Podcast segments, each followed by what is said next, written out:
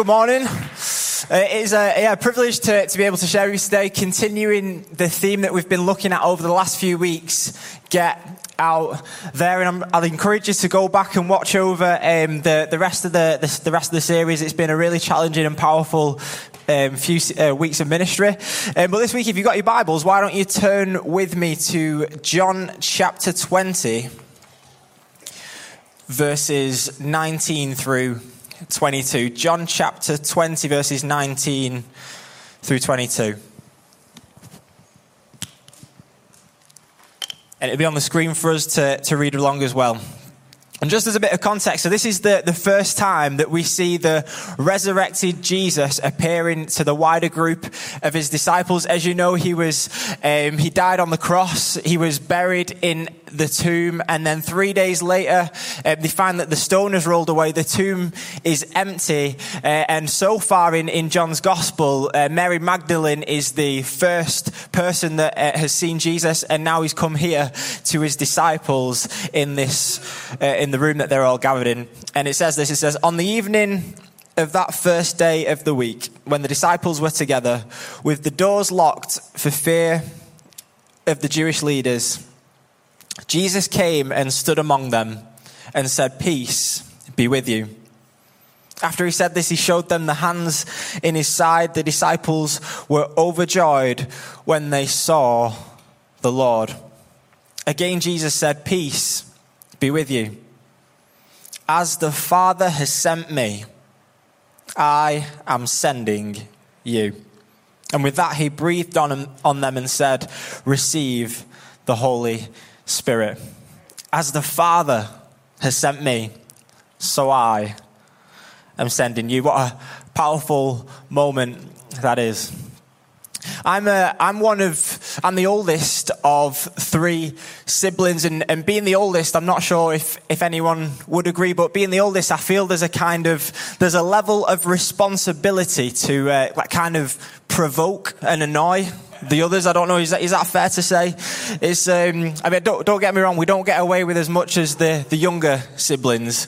Um, but no, as, as the younger brother, as the oldest, I sometimes like to, to see how much I can get away with. And I remember one time, me and my brother, we, we always used to play uh, football in the garden and for some reason, we always loved playing football on the trampoline. I don't know what it was. The, the, the, tackles could be a bit juicier and the, the diving saves looks a bit more dramatic. But this one time, I remember I was putting a few big tackles in on my brother on this trampoline and he knew how to give a little bit back. And in the end, it basically just turned out to be a bit of a scrap and a, a bit of a fight on the trampoline. And after a few uh, minutes of us just having a, a wrestle and the, the two-footed tackles were coming in and the, the, yeah, the, the kicks were, were all there, uh, we heard some footsteps coming behind us. And then we heard the voice shout, stop, fight him. We looked up, we realized it was my, my little sister, and so we, we knew that we were all right. We, we thought we were in trouble, but no, it was just my sister. It's all good. So we carried on for a few more moments, and then again she says, Stop, fight him. A few more, more moments, we carried on, kept wrestling, and then one last time she finally said, She said, Stop fighting, Dad says so. It was then we, we looked up and we paused our headlocks for a moment and looking through the kitchen window, we could see our dad with a stern look on his face looking at, down at us and we knew it was, it was time to stop and break it up. We, we instantly got up, we put smiles on our faces and we pretended, you know, it was all just a good laugh and a joke. You see, it's only when we realized that it, my sister was bringing a message from my father that she had the, impact with her words, the, the power to, the situation changed when we realized who, the, who was sending her. Isn't it true that whenever a representative or an ambassador brings a message on someone's behalf, it's not always the messenger themselves that adds weight to the words. What adds the power and authority to the messenger is the one who sends them. It's the one from whom the message originates. You see, thinking back to what Helena spoke about a few weeks ago, isn't it encouraging to know that as followers of Jesus in this cultural moment that we're living in, we don't stand in our own authority. We stand and are sent out on mission by the King of Kings and the Lord of Lords. We are Christ's ambassadors, Christ's representatives with the wonderful message of the gospel of Jesus Christ. As the Father sent me, so I send you. What powerful words those must have been to those early disciples. It's hard to imagine the, the mix of emotions that would have been in the room at the time. These disciples who had locked the doors for fear of the Jews. They'd lost their Savior, the one that they'd been following for a few years, and now suddenly he's appeared. The shock and the excitement of, of that moment. But also perhaps the weight of the responsibility they must be feeling when he passes on this mission to carry on the work that he was doing in the world. You see, getting out there with a boldness and a courage is simple in theory, but as I'm sure you'll agree, it's not always easy. In fact, I don't know if you're anything like me, but I'd be embarrassed to share the number of times that I'd prayed for opportunities to um, share my faith in, in, with people in my world, yet failed to make the most of the opportunity. You see, the Christian journey the Christian mission isn't an easy one. But as we take a look at a few snippets from throughout John's gospel, I believe there are some pillars of truth that can give us a glimpse into how the Father sent Jesus, which in turn can help us understand how Jesus, therefore, sends us to get out there. First of all, notice um, that to get out there, we need grace and truth.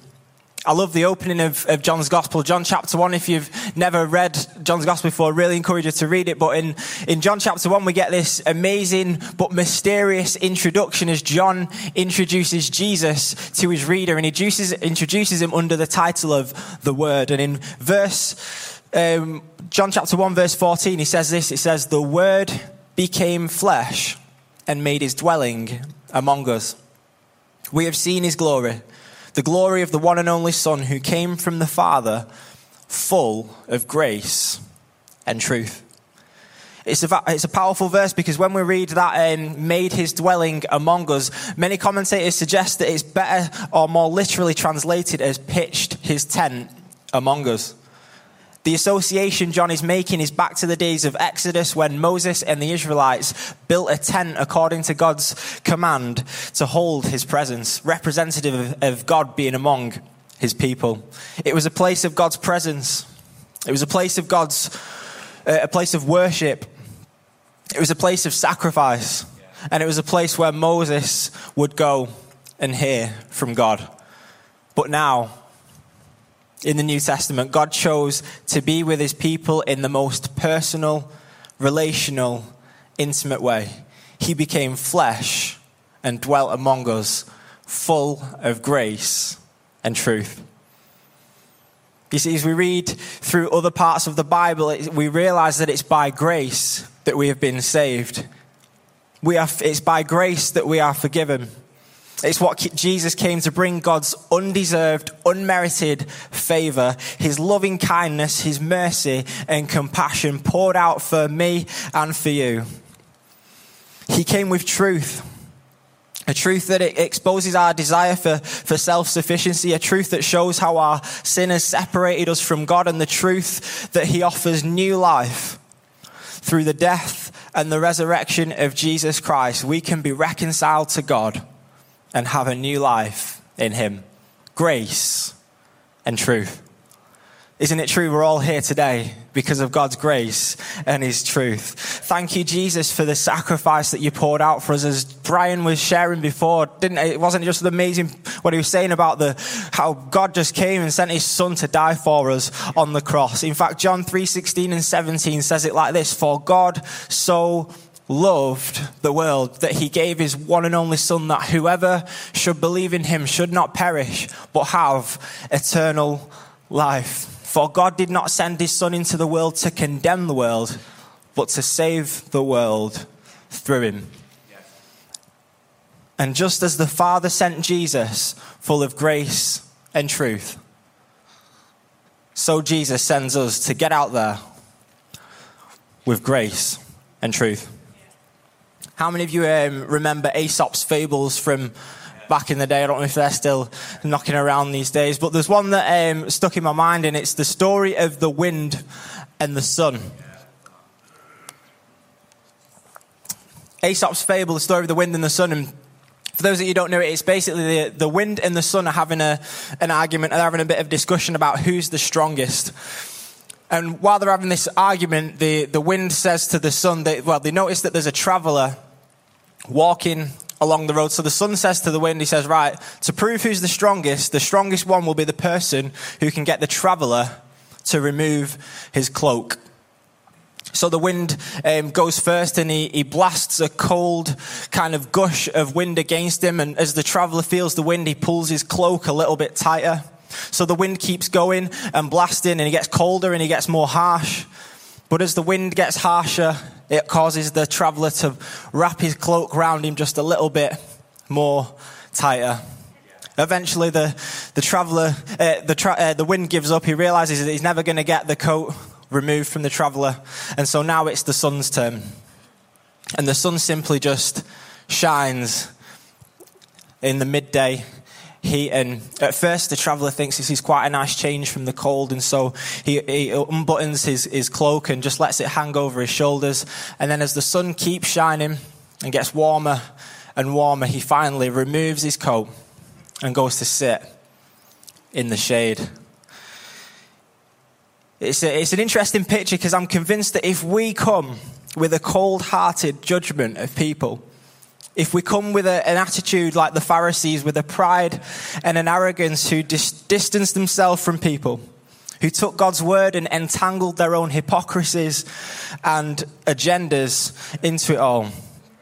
If we come with like the Pharisees that just try and bash people, it'll only cause people to pull their cloaks a little tighter. It'll cause people to harden their hearts to the gospel. But on the other hand, if we come with the warmth of Christ, if we come with hearts full of mercy and compassion, if we come with hearts full of a genuine and authentic love for people, it causes hearts to soften, it causes walls to come down, and it causes people to open up their hearts to Jesus Christ, for people to acknowledge Jesus as the way, the truth, and the life. That isn't that what we see with, with Jesus in our own lives and throughout the Gospels? Grace and truth. I heard John Maxwell say it like this one time. He says, People don't care what you know until they know that you care. People don't care what you know until they know that you care. You see, to get out there, we need grace and truth. Following that, to get out there, we need our own journey with God. One of my favorite accounts in John's Gospel is John chapter 9. We hear about the, the man born blind, and we won't cover it in, in great depth, but just to give you um, a brief overview, we're introduced to a man right at the start of John chapter 9. We're not, we don't know his name, we only know his condition. It says that he was a man blind from birth. Jesus restores the man's sight by putting mud over his eyes, an interesting method, one I wouldn't recommend. Um, but yeah, the man's sight is restored. And then for the rest of the chapter, we get this backwards and forwards where the man is interrogated by his friends, his neighbors, the Pharisees, his parents get involved. And every time he's put into the spotlight, we notice that his testimony of Jesus changes and progresses ever so slightly. In verse 11, he declares that Jesus is just the man that healed him. By verse 17, he says that Jesus is a prophet. By verse 27, he identifies himself as uh, one of Jesus' disciples. By verse 33, he recognizes that Jesus is sent from God. And then by verse 38, he recognizes Jesus as Lord and worthy to be praised. Can you see the progression in his faith? It's a beautiful picture of maturity and all, and the, the challenge to us all. You can see him going from strength to strength and glory to glory as he goes on that journey with God himself. I'm challenged because so often, as I'm sure we all are, I feel like I'm guilty of letting the love of God grow cold in my own life, allowing my faith to, to stagnate, to, to reach a level of comfort. But this story reminds us that to fan into flames the, the love of God in our hearts, to continue to build that intimacy, intimacy with Him on a, in our daily walk with Him, to cultivate an awe and a wonder of who God is. You see, salvation isn't just a moment where we raise our hands in a prayer, but it's a lifelong journey with Jesus Christ, our Lord and Savior.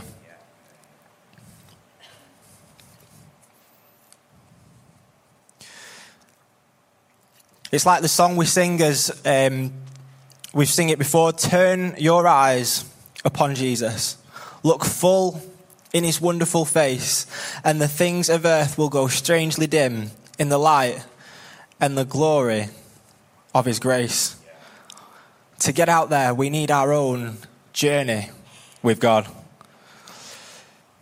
It's only by having our own journey with God that we can take others on the journey with us. There's a, there's a group of people called the Sherpa. Uh, they're, they're, the native people that live in the kind of mountainous regions of Nepal. Um, because of the, the environment that they're raised in, the, the mountains that surround them, they are considered experts and uh, in, in mountaineering and leading different expeditions and things like that. Most uh, in fact, many of them serve as guides on various high altitude tours and expeditions to climb to the top of Mount Everest. They take groups of people up and help people get up and down the summit.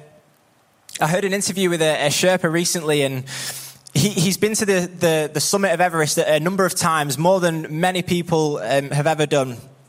And so the interviewer was asking him questions along the lines of So, why? What makes you keep going back to the top? What makes you keep taking the risk? What keeps the journey interesting? Like, do you never get bored on, of seeing the same journey? Of is it what keeps you going back to the top? And this Sherpa paused, and uh, I loved it. He just gave a really simple response. He just looked at the interviewer and said, "You've clearly never been to the top." You see, there's a difference between being a tour guide and a travel agent. Travel agents are able to give you details. They're able to give you a map and they're able to make you recommendations based on where they've heard. But in reality, many times they're sending people to places they've never been themselves. But tour guides, on the other hand, help you on your journey because they've been there. They're able to take you to the best routes. They're able to show you the best, the best views. They're able to walk you through what to do in times of crisis when things aren't what we planned. We have to know the way to show the way. What about you? Are you a Christian travel agent or a tour guide? I was encouraged by Rick's words last week when he says, You don't have to have this dramatic testimony. I know that's something I've always been conscious of for years. I always feel like my testimony is just boring and lived in church all my life and things like that. But Rick reminded us, you don't have to have this amazing, like, dramatic testimony. Sometimes in the simplicity of our walk with God, as we journey with Him through years of faithfulness, we get to collect these stories of God's provision. We get to collect these stories of God's faithfulness, how God's lifted us up out of the mud and mire, how He's set our feet on a rock and given us a firm place to stand, as the psalmist says. You see, I'm convinced that it's only when we run after God, when we pursue Him in His presence, when we pursue His will, His way, that, we be, that then we can become a light on the hill that Jesus is called to, transforming our communities one person at a time. The question is are we willing to keep going back up the mountain?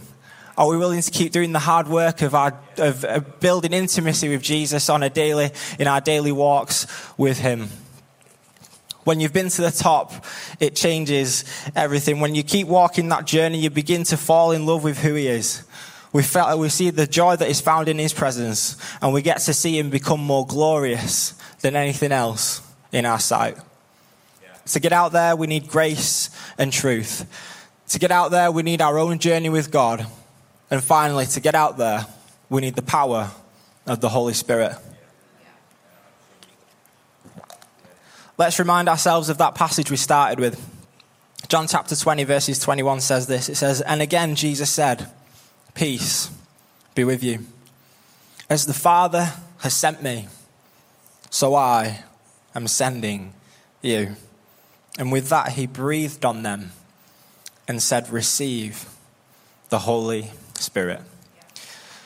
By this point, um, Jesus has already taught them, he's already warned them and prepared them for what life is going to be like once Jesus is gone. And he, he's been talking them and teaching them about the Holy Spirit.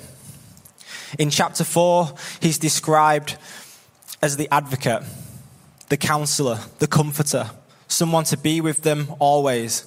In chapter 15, he's described as the spirit of truth, the one who confirms the testimony of Jesus in the hearts of others. Not only had he passed on his mission for them to continue, but now he also imparted his spirit. Same mission, same spirit as Jesus. Not only had he called them to action, but now he had empowered them for action. Cookie reminds us of this all the time, doesn't he? He says, Not by might, nor by power, but by my spirit, says the Lord. Isn't it a relief that it's not our responsibility, nor our, within our power to change the hearts and the minds of people? That's a miracle that only Jesus can do by the power of his Holy Spirit. Our job is obedience and faithfulness.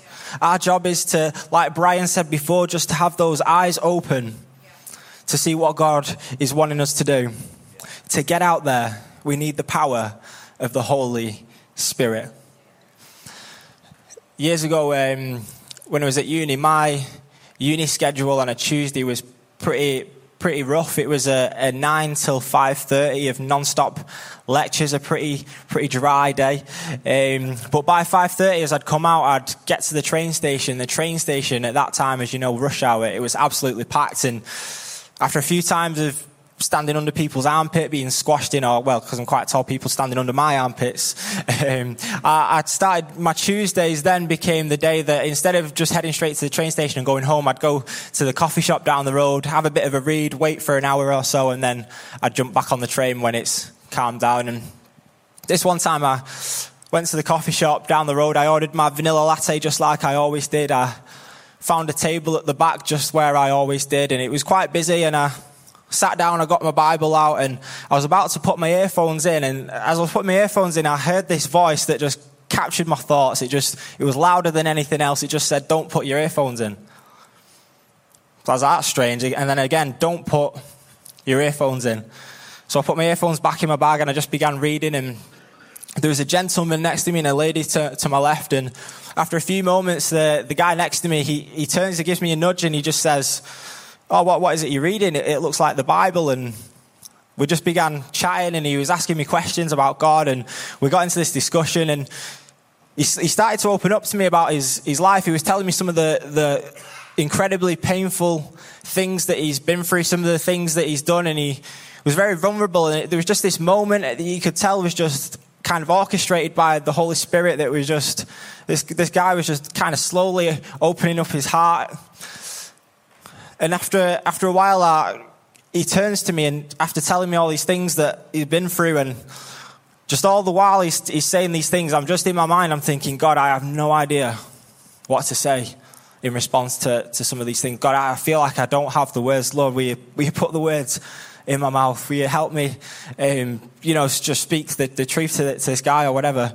And um, I can't even, to be honest, I can't even remember what I was saying, but I, I just remember just having the words at the right time.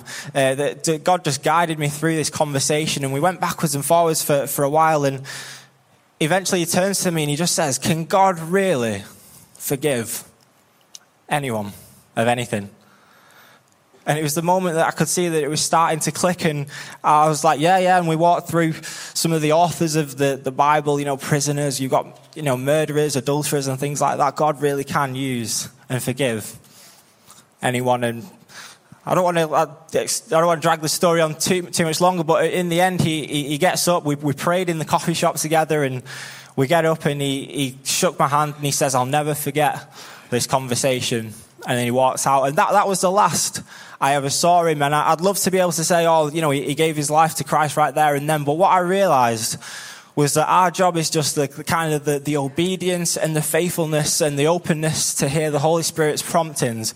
And God takes care of the rest. You see, I, I don't know what's happened where he is now, that, that man, but all I can trust is that the seeds that God was planting there, the Holy Spirit is doing a work on the inside that none of us will be able to see. Maybe not until we get to heaven. It's not the eloquence of our words, it's not the personality of the messenger that produces the fruit. It's only by the power of the Holy Spirit that as we lean into what He's saying, as we respond to His nudgings and to His promptings, He'll do the work. He'll do what only He can do. It reminds me of how a few thousand people were fed because of one boy's obedience, small acts of obedience to give Jesus his five loaves and two fish. And likewise, how powerful are our words, are our actions of obedience in the hands of a miracle working God? You see, as we're talking about the nudgings of the Holy Spirit, you might be watching online or you might be sat in the room with us and you've never given um, you maybe you're feeling that nudge yourself to maybe open your heart to, to God. You maybe feeling that nudge yourself to find out a little bit more about what it means to be a follower of Jesus. And we'd love to support you on that journey. If, if that's you, we do have a, an alpha course starting next month. It would be, we'd love to, it's a real safe space for us to ask those big questions, to get some of those foundational teaching on, on what we believe. So I'd really encourage you just on your way out at the link, and we'd love to take your name and, and get you signed up for that. But our job is obedience and faithfulness. God takes care of the rest. As the seed and the sower, uh, as the rain and the snow come down from heaven, Isaiah says, so it does not return without providing seed to the sower and bread for the eater, so is my word that comes out of my mouth. It will not return void, but will accomplish the purpose for which it was sent. Our job is, is faithfulness, and God will produce the fruit. The Christian journey, the Christian mission, it isn't easy. But I hope you've seen that as, we, as we've walked through a few snippets of John's gospel, I hope you've seen that there are some pillars of truth that give us a glimpse into how the Father sent Jesus, and likewise inform our thinking on how Jesus sends us to get out there. To get out there, we need a grace. We need grace and truth. To get out there, we need our own journey with God. And to get out there, we need the power of the Holy Spirit. So, Bridge family, people watching online, let me personalize Jesus' commission for us. As the Father sent Jesus, so Jesus sends us. Let's pray.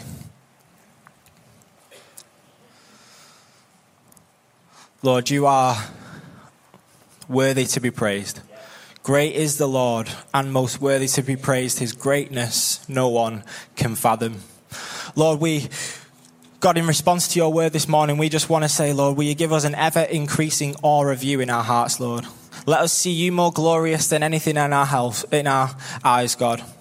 Father, give us a boldness and a courage to stand in the midst of intimidation, Lord, to stand in the midst of uh, struggles. God, give us a boldness and a courage to do what you've called us to do.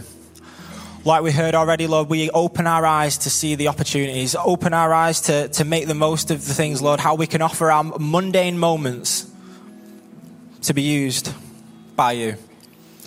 God, we also ask for the wisdom and the words to make the most of these opportunities when we need them.